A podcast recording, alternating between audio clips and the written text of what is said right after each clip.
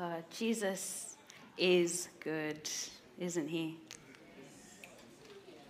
He's so wonderful. Oh, Jesus, you're good. Jesus, we thank you so much for the cross. We thank you so much that we're able to come to you and we're able to be one because of what you did on the cross. Thank you that we were once your enemies, but now you call us friends because of your blood that was shed. Thank you so much that you're here. Thank you for your presence. Your presence means more to us than anything else, Lord Jesus. And we thank you so much for being here. Thank you that you're here. Oh, Jesus. Father, I pray that the gifts that you have for each and every single person in this room, that they would receive before they leave this morning just really believe that Jesus has something for every single person in this room. It's almost like he's walking around and he's giving out gifts, exactly what you need. And all you have to do is receive. So, Jesus, we open up our hearts right now to receive what you have to give us. For some of you, the gift seems really big. It seems like, is this really for me? For some of you, it seems really small, and you're like, is this it, God? But He knows exactly what you need. He knows exactly what He's created you to do. And so trust Him with whatever it is that He is giving to you. And don't look at the person next to you and think, well, that person's got this and I've only got that. Or because He knows you intricately and He only holds us accountable with what He's given us. And so, Jesus, I pray this morning that we would all receive exactly what you have for us, Jesus. That we would trust that you know what's best and for us, and that we just lean into you more because we can do nothing Nothing without you. Nothing at all without you. Thank you, Jesus. Thank you, Jesus. We receive from you, Jesus. Oh, God. I know Jesus is absolutely amazing. Like, you could just sit here forever in his presence and it would be enough. Like, he's so wonderful. And I just want to uh, encourage you this morning if if, if Jesus isn't the reason that you're here, just ask Him to give you that desire because it will make all the difference. It will make all the difference. Because once you see Him, once you've tasted, once you've known Him, everything else pales in comparison. And so our journey is all about being more connected with Him, coming to know Him more and more and more, and see Him more and more, and become more and more like Him, and understand who He is. And, and when we understand who He is, we see ourselves in the light of Him. And as we love Him, we love one another, and we love the world around us. And that's what we're going to be talking about today connection with the world around us. So let's go to John chapter 3. I'm using my phone Bible today, which is very weird for me, but uh, I much prefer paper, but I have an ESV Bible currently, and I, I want to preach from the NIV. So if you know any good NIV Bibles out there, send me some links because I'm struggling to find one that's pretty enough. I know it's important to me that a Bible is pretty. I know, so I might be quite shallow, but it's important. John chapter 3 from verse 1. Now, there was a Pharisee, a man named Nicodemus, who was a member of the Jewish ruling council. He came to Jesus at night and said, Rabbi, we know that you are a teacher who has come from God, for no one could perform the signs you are doing if God were not with him. Jesus replied, Very truly I tell you, no one can see the kingdom of God unless they are born again. How can someone be born when they are old? Nicodemus asked. Surely they cannot enter the second time into their mother's womb to be born. Jesus answered, Very truly I tell you, no one can enter the kingdom of God unless they are born of water and the Spirit. Flesh gives birth to flesh, but the Spirit gives birth to spirit. You should not be surprised at my saying, You must be born again.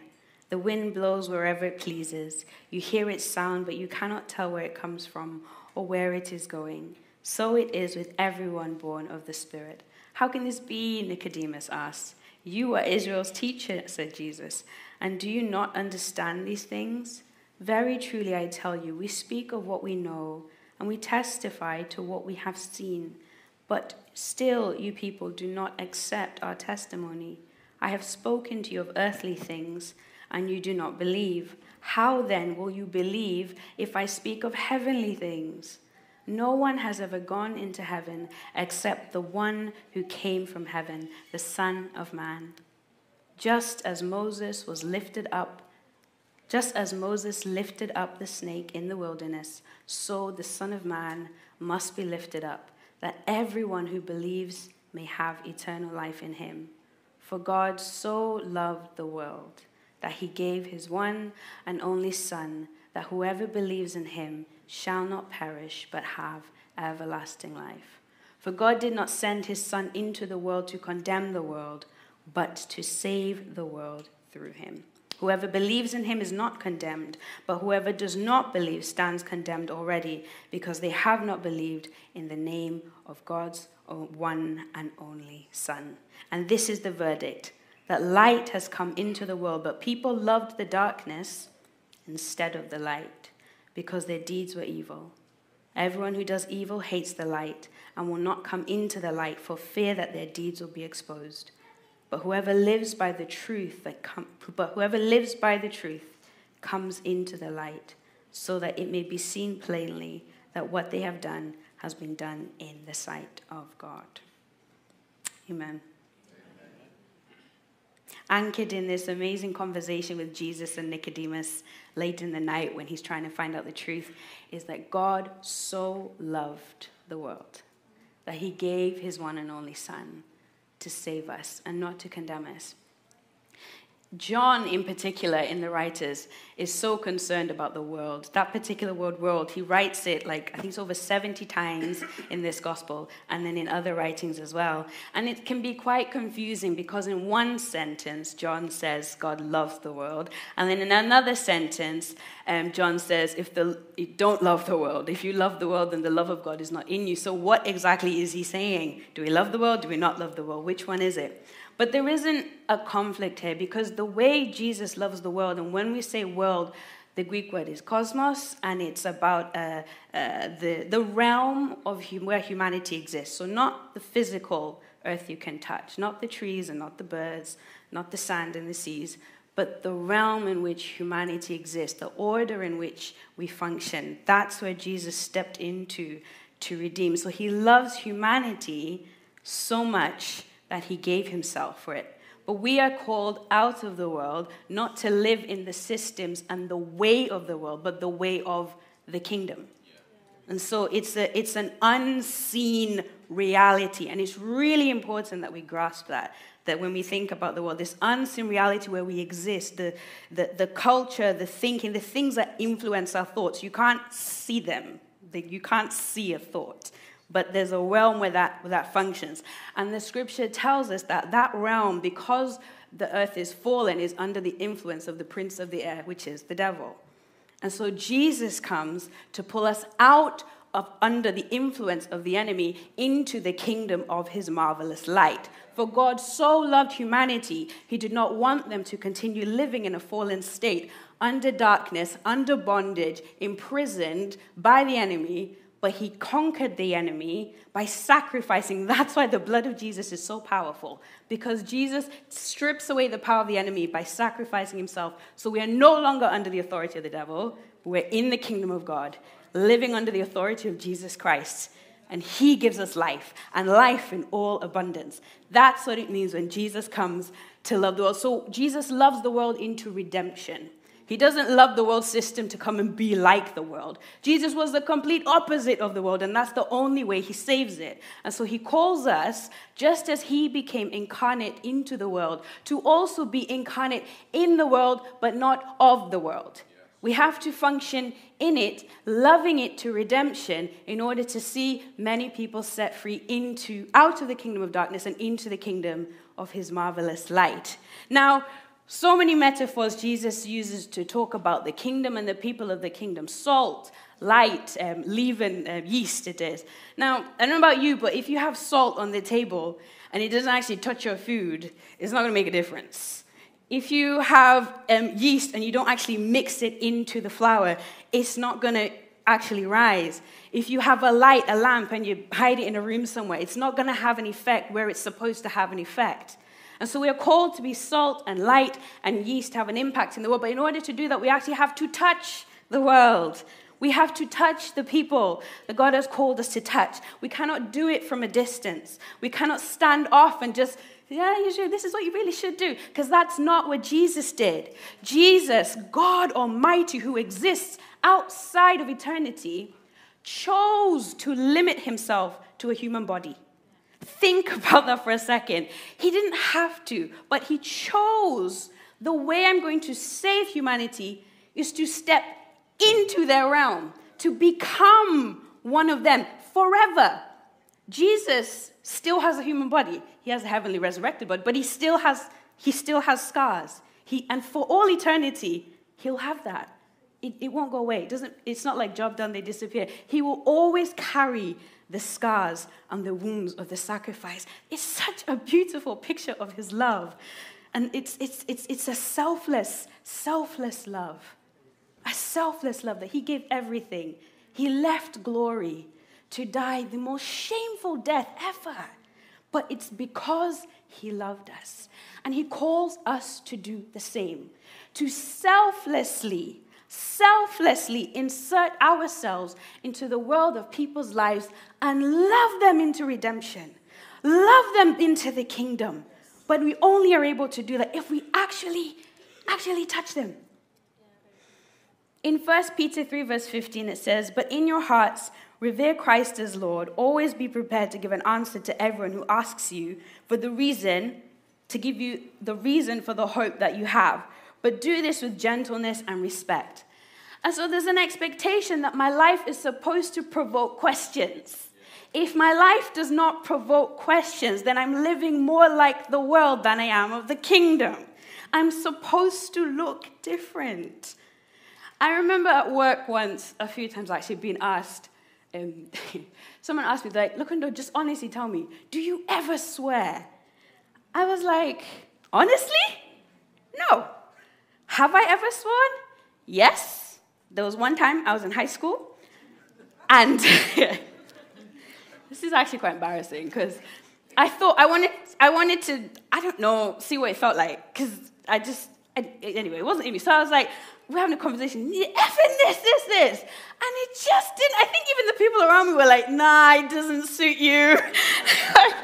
It's okay, Lukundo. I didn't do it after that. I felt, I felt really icky, actually. Um, I didn't do it after that. The only other time I've sworn was I said a word, I didn't realize it was a swear word. and then everyone around me was like, oh, yes. I was like, oh, I didn't, I didn't actually know what that word. It teaches you, just be careful what you say. Like, don't be saying stuff you don't know what it actually means. But um, our lives are supposed to provoke questions.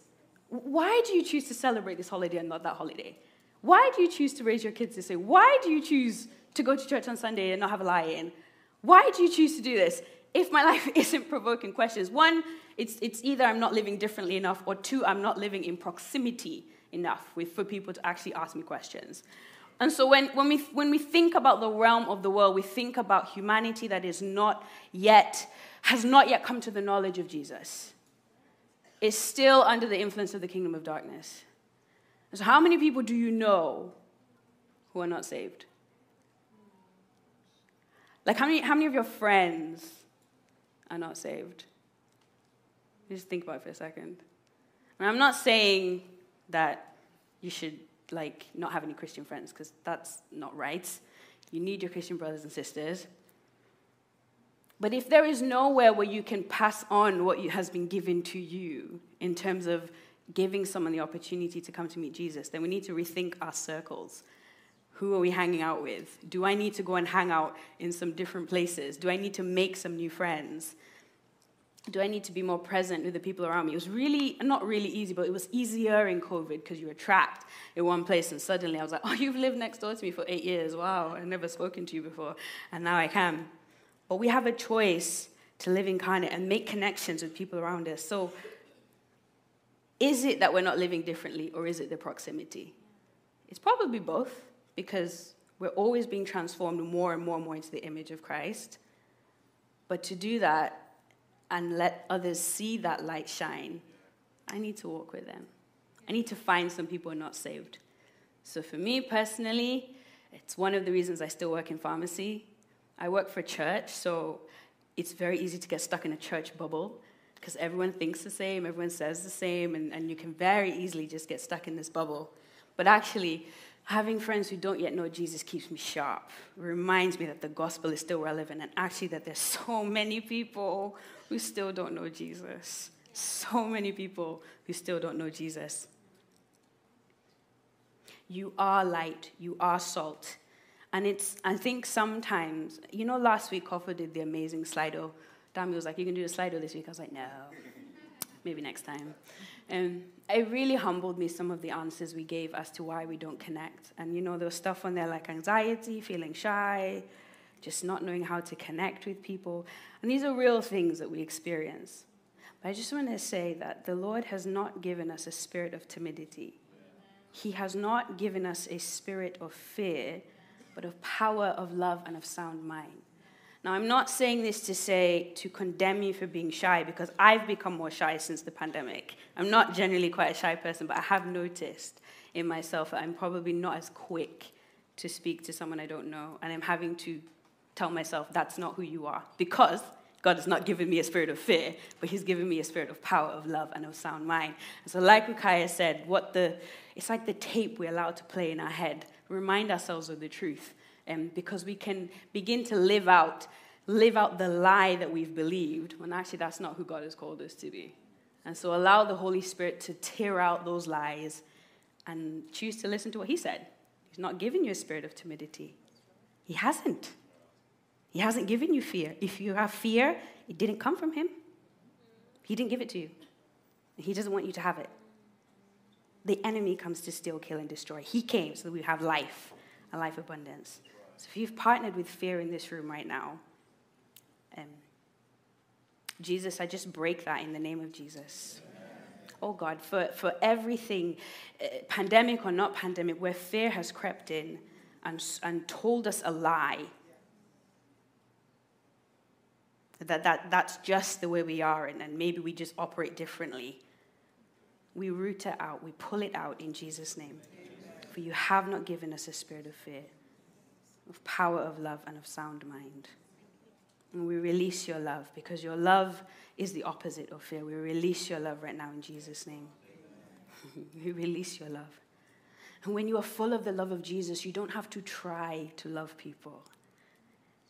Because we love because he first loved us. So if you're struggling to love people, don't try harder to love people. Allow God to love you more or allow his love to sink in more because he can't love you. He loves you more than you'll ever know. But if you're struggling, just rest in his love more. When you understand how much he loves you, his love will just come out, it will just radiate. You won't have to try.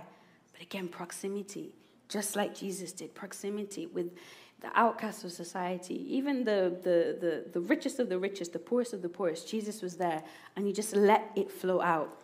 Because the thing is, sometimes we get nervous and maybe shy and anxious because we haven't memorized the script of the gospel.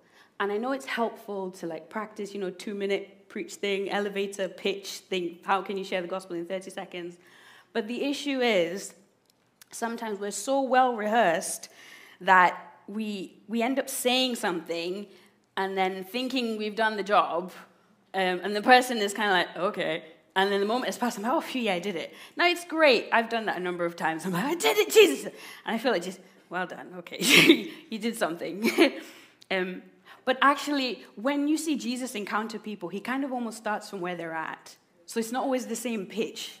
He doesn't start from the same place with everybody because he actually listens to them and tells them stuff about them that they, did, they didn't, no one else knows because he sees them truly.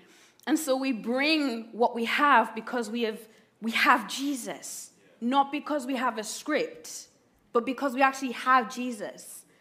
And that's what I have to offer, who I have to offer. And it makes, it makes all the difference because then I'm not worried about saying the right thing because I carry the right person. And the truth is a person. Jesus is the way, the truth, and the life. So love Jesus. Spend time with Jesus. Because when you spend time with Jesus, people will see him in your eyes. Sure, we all know those people who just spend so much time with Jesus. You look at their eyes and they're piercing. And you just know that this person is a friend of Jesus. And that's what I long for. That's what I long for more and more for myself. I long, I long that it won't just be words, because anyone can say impressive words, but it's the power of the love of Jesus. It's the power of the love of Jesus that brings about the change. And so I was speaking to someone, and he was telling me a story about he was at a wedding and he was dancing with one of his, um, I think it was the, the couple's child, and he had her on his feet and he was looking into her eyes, and he said, This is his words. He said, It was He's not a Christian yet, but I'm praying for him for a long time. And he said, It felt like a spiritual experience. I felt the love parents have for their child, and I just wanted the best for her, and I would fight for her, and I'd do anything for her. And in that moment, the Lord just, you know, He prompted me, and I just said to him, I said, You know the exact same way you feel about that child? That's the way God feels about you, but even more. And he just stopped and he looked at me. And then I carried on, I said something else.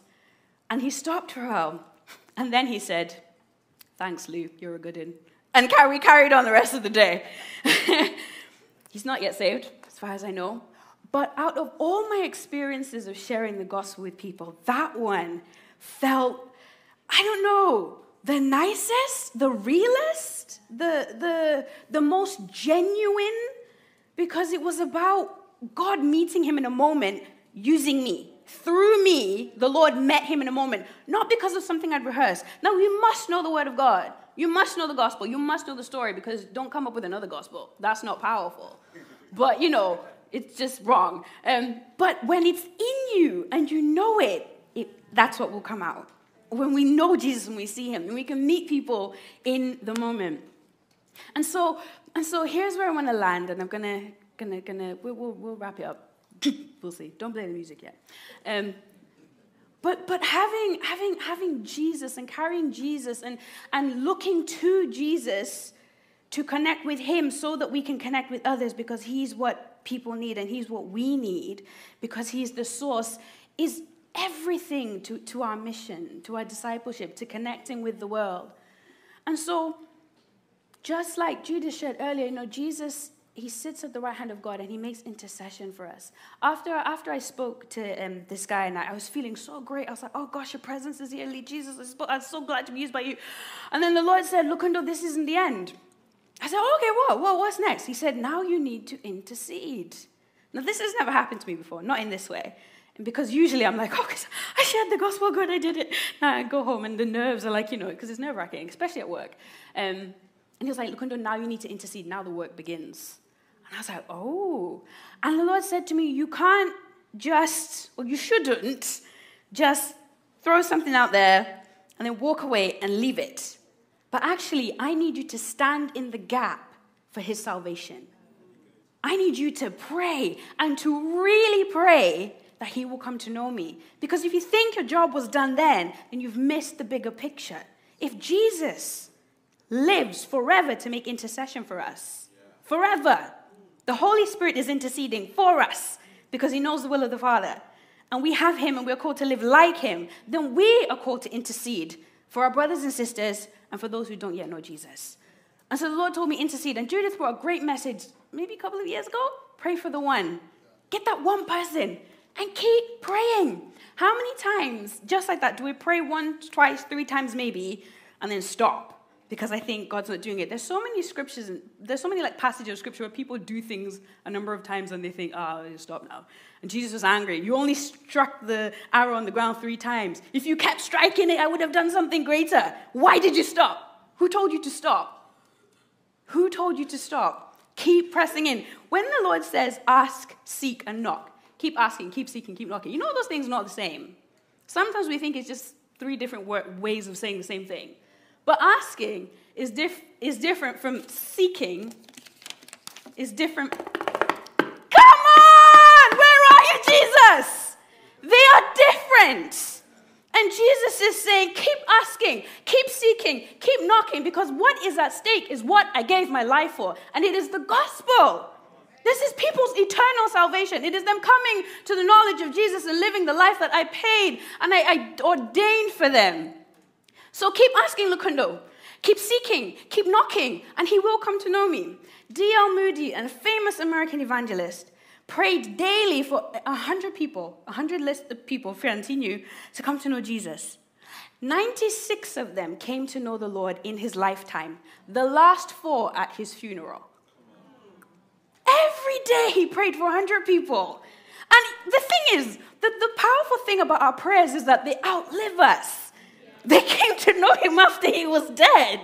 But he continued to seek the Lord. And I'm like, wow, God, so many times, I think it's what is external that people see that makes the impact. But actually, it is when I close the door and I go behind and I get on my knees and I say, Jesus, let your kingdom come. That is what makes the difference before anything I say, before anything I do, before appearing like someone who's passionate about mission. And I tell you, that is a temptation as a preacher because I have to give examples of my own life.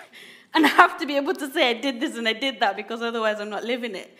But the Lord has really challenged me to say, look, no, it's not enough to just be appearing to do the thing on the outside, but to intercede and pray, keep knocking, keep, and I will supernaturally intervene in people's lives in the present and when you're, when you're dead and gone. As you can, how many people are the fruit of the prayers of grandmas and grandpas? How many? I know I am. I know I am. Jesus prayed that he would not take us out of the world, God would not take us out of the world, but protect us from the evil one. There is a very, very, very, very, very real battle for people's lives. Very, very, very real. Again, this one talk, he translates us from the kingdom of darkness into the kingdom of light. And the scripture tells us that the people living in the darkness don't want to step into the light and much rather prefer to be living outside of the will of God. And so that's where the wrestle is. The scripture says we wrestle not against flesh and blood, but against principalities, powers, and rulers of darkness in heavenly places. He tells us to put on the full armor of God. And then, right at the end of that, put on the full armor of God. And in verse 18, he says, And pray in the Spirit on all occasions with all kinds of prayers and requests and with this in mind, be alert and always keep on praying for all the Lord's people. Keep on praying. Elijah was a human being, even as we are. And he prayed earnestly that it would not rain. And it did not rain on the land for three and a half years. And he prayed again, and the heavens gave rain, and the earth produced its crop. He prayed. He was on that mountain. He prayed. He looked up. Is there a cloud? Nothing yet. I'll pray again. He prayed. Sent his servant. Is there any clouds? I'll pray again. He looked up. I think it's about seven times he sent his servant out.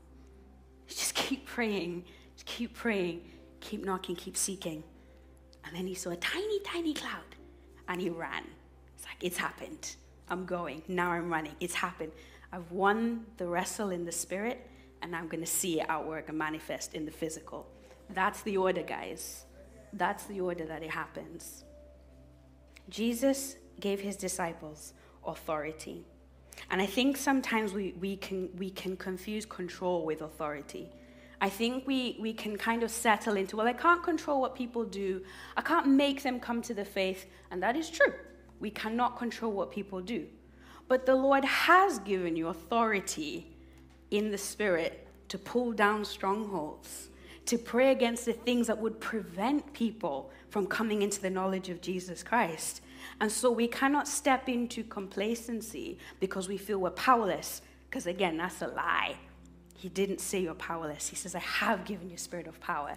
I've given you authority. But it's not authority to lord over people, it's authority to lord over the reign of the enemy who I've already crushed under my feet. So you just have to outwork it. You just have to outwork it. Like, we're all Jesus has already won. We just have to outwork it. This is why it's good news. This is why it's good news. You don't have to strive in our own strength, but we just press in to the victory that He's already won.